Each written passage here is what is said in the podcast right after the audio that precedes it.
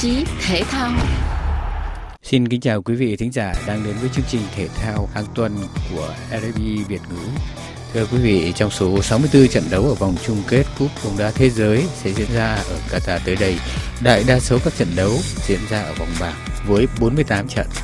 Nếu như các cuộc cạnh tranh ở đỉnh cao vẫn luôn tập trung vào hai làng bóng đá châu Âu và Nam Mỹ, thì vòng bảng là nơi so tài quyết liệt của các đội bóng đến từ các khu vực bóng đá như châu Phi, Bắc và Trung Mỹ hay châu Á với kỳ vọng để xác định được đẳng cấp ngôi thứ của mình trên sân chơi lớn của thế giới. Chương trình thể thao hôm nay chúng ta gặp lại chuyên gia bóng đá Trần Văn Mui để cùng điểm qua những khả năng và cơ hội của các đội đại diện cho những nền bóng đá đang phát triển ở Qatar lần này.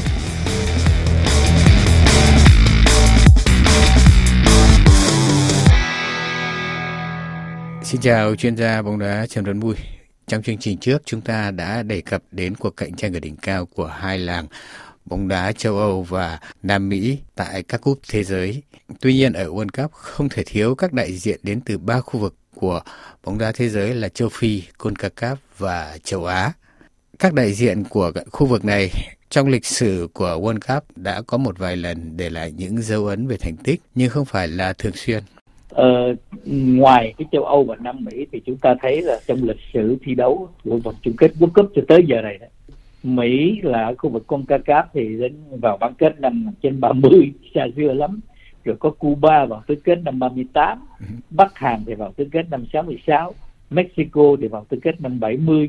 ờ, ngoài những cái thành tích đó thì cho tới giờ phút này chúng ta cũng chưa thấy có những cái đội bóng gì mà có thể là thấy được mà gọi là có cái thành tích tốt trong số các đội bóng đến từ khu vực có thể gọi là phần còn lại của thế giới bóng đá phải nói đến là châu Phi lục địa vẫn được coi là nguồn cung cấp cầu thủ cho châu Âu và bóng đá đang phát triển rất mạnh ở khu vực này.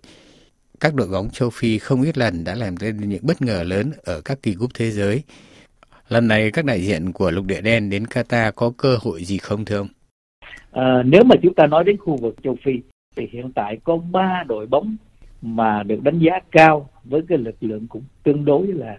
uh, chơi cũng chinh chiến uh, một số cầu thủ của họ là trụ cột của các đội bóng lớn hàng đầu ở châu Âu đó như Senegal, rồi Ghana và Maroc. Đó là ba đội của châu Phi. Nhưng mà trong số này đó thì nếu như gọi là có thể làm nên chuyện được và có có triển vọng để bước vào cái vòng knockout thì có lẽ là chỉ có Senegal có thể làm được cái chuyện đó chứ còn các đội bóng như Ghana hay Maroc thì cũng một còn xếp sau ở nhiều kỳ World Cup các đại diện đến từ khu vực Bắc Trung Mỹ và Caribe vẫn thường mang đến những bất ngờ thú vị từ các đội bóng nhỏ và khu vực này cũng có những đại diện như Mexico hay Hoa Kỳ đã từng đi được khá xa trong giải. Còn lần này thì hy vọng gì cho các đại diện đến từ khu vực địa lý bóng đá này ạ? Còn ở khu vực CONCACAF á, tức là Bắc Mỹ đấy, thì Mexico trước đây thành tích rất là lừng lẫy nhưng mà trong cái kỳ World Cup này thì lực lượng của họ không được tốt. Ờ, trong khi đó thì lại khu vực Bắc Mỹ lại nổi lên Mỹ và Canada thì họ lại có thành tích tốt ở cái vòng bảng cái vòng loại. Ờ, Mỹ thì hiện tại à, trong cái chiến lược đào tạo của những năm gần đây thì họ có chừng khoảng 8 cầu thủ đang chơi ở các cái giải bóng lớn ở khu vực của châu Âu. Cho nên là họ cũng có một cái cái cái đội tuyển mà tương đối là tốt có giá trị cao có nghĩa là lần đầu tiên mà đội tuyển Mỹ có giá trị trên thị trường chuyển nhượng là 250 triệu. Thì cái đó là một cái điều đặc biệt. Thì uh, họ nằm trong một cái bảng cũng tương đối nhẹ thở thì hy vọng rằng là uh, với đội Mỹ có khả năng có thể bước vào cái vòng uh, vòng knockout được nhưng mà cũng không phải là dễ dàng. Và đi sâu nữa thì nó đòi hỏi như chúng ta nói là họ phải có một cái lực lượng tương đối dày và phải chinh chiến nhiều. Thì cũng hy vọng rằng là kỳ World Cup tới thì được tổ chức tại nước Mỹ cho nên cái sự tập trung của Mỹ cái kỳ này đó uh, sẽ có có triển vọng hơn. Uh, họ cũng sẽ cùng với Mexico với Canada là sẽ được tổ chức cái kỳ mà tăng lên 48 đội của năm 2026 sau cái World Cup ở Qatar này thì cũng sẽ có thể uh, có một cái hy vọng gì đó cho một cái đội bóng mà chúng ta nói là giàu về mặt ờ, uh, chánh ừ, lực lượng cũng có sự tiến bộ rồi.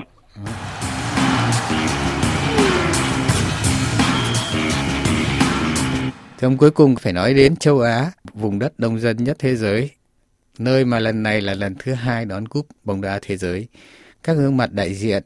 Ngoài nước chủ nhà Qatar thì đều là những cái tên đã từng có mặt ở nhiều kỳ cúp thế giới, nhưng thành tích vẫn chưa có gì đáng kể ngoài Hàn Quốc duy nhất và đến bán kết khi họ đồng tổ chức với Nhật Bản ở World Cup 2022. Lần này thì ông có cơ hội nào dành cho các đội bóng đến từ châu Á không ạ? Đối với lại cái khu vực của châu Á đó thì năm cái đội bóng của châu Á cùng với nước chủ nhà trong đó kể cả cái đội Úc nằm trong khu vực của AFC đó, thì hiện tại đó chỉ có hai đội bóng mà có nhiều cầu thủ tham gia ở các cái đội lớn ở châu Âu là Nhật và Hàn Quốc.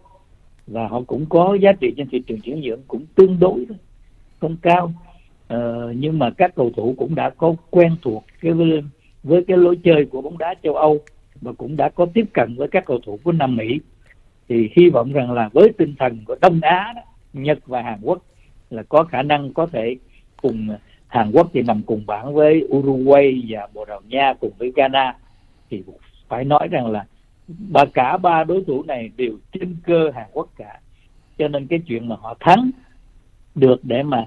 uh, các cái một trong ba đội bóng này cũng là một cái chiến thắng nghĩa là đáng kể rồi. Còn cái việc mà bước vào cái vòng knockout để mà có vị trí thứ hai mà để vào đó, thì phải nói là rất là vất vả và nếu như mà họ làm được cái điều đó thì Hàn Quốc phải nói là một cái kỳ tích. Uh, Hàn Quốc thì có một cái đặc điểm tức là họ có sở hữu được một trong những cầu thủ thuộc loại là ghi bàn hàng đầu thế giới đó là Shin Min ừ. thì cái đó là một một cái lợi thế cho cái đội tuyển này. Đối với Nhật thì họ lại nằm trong cái bảng tử thân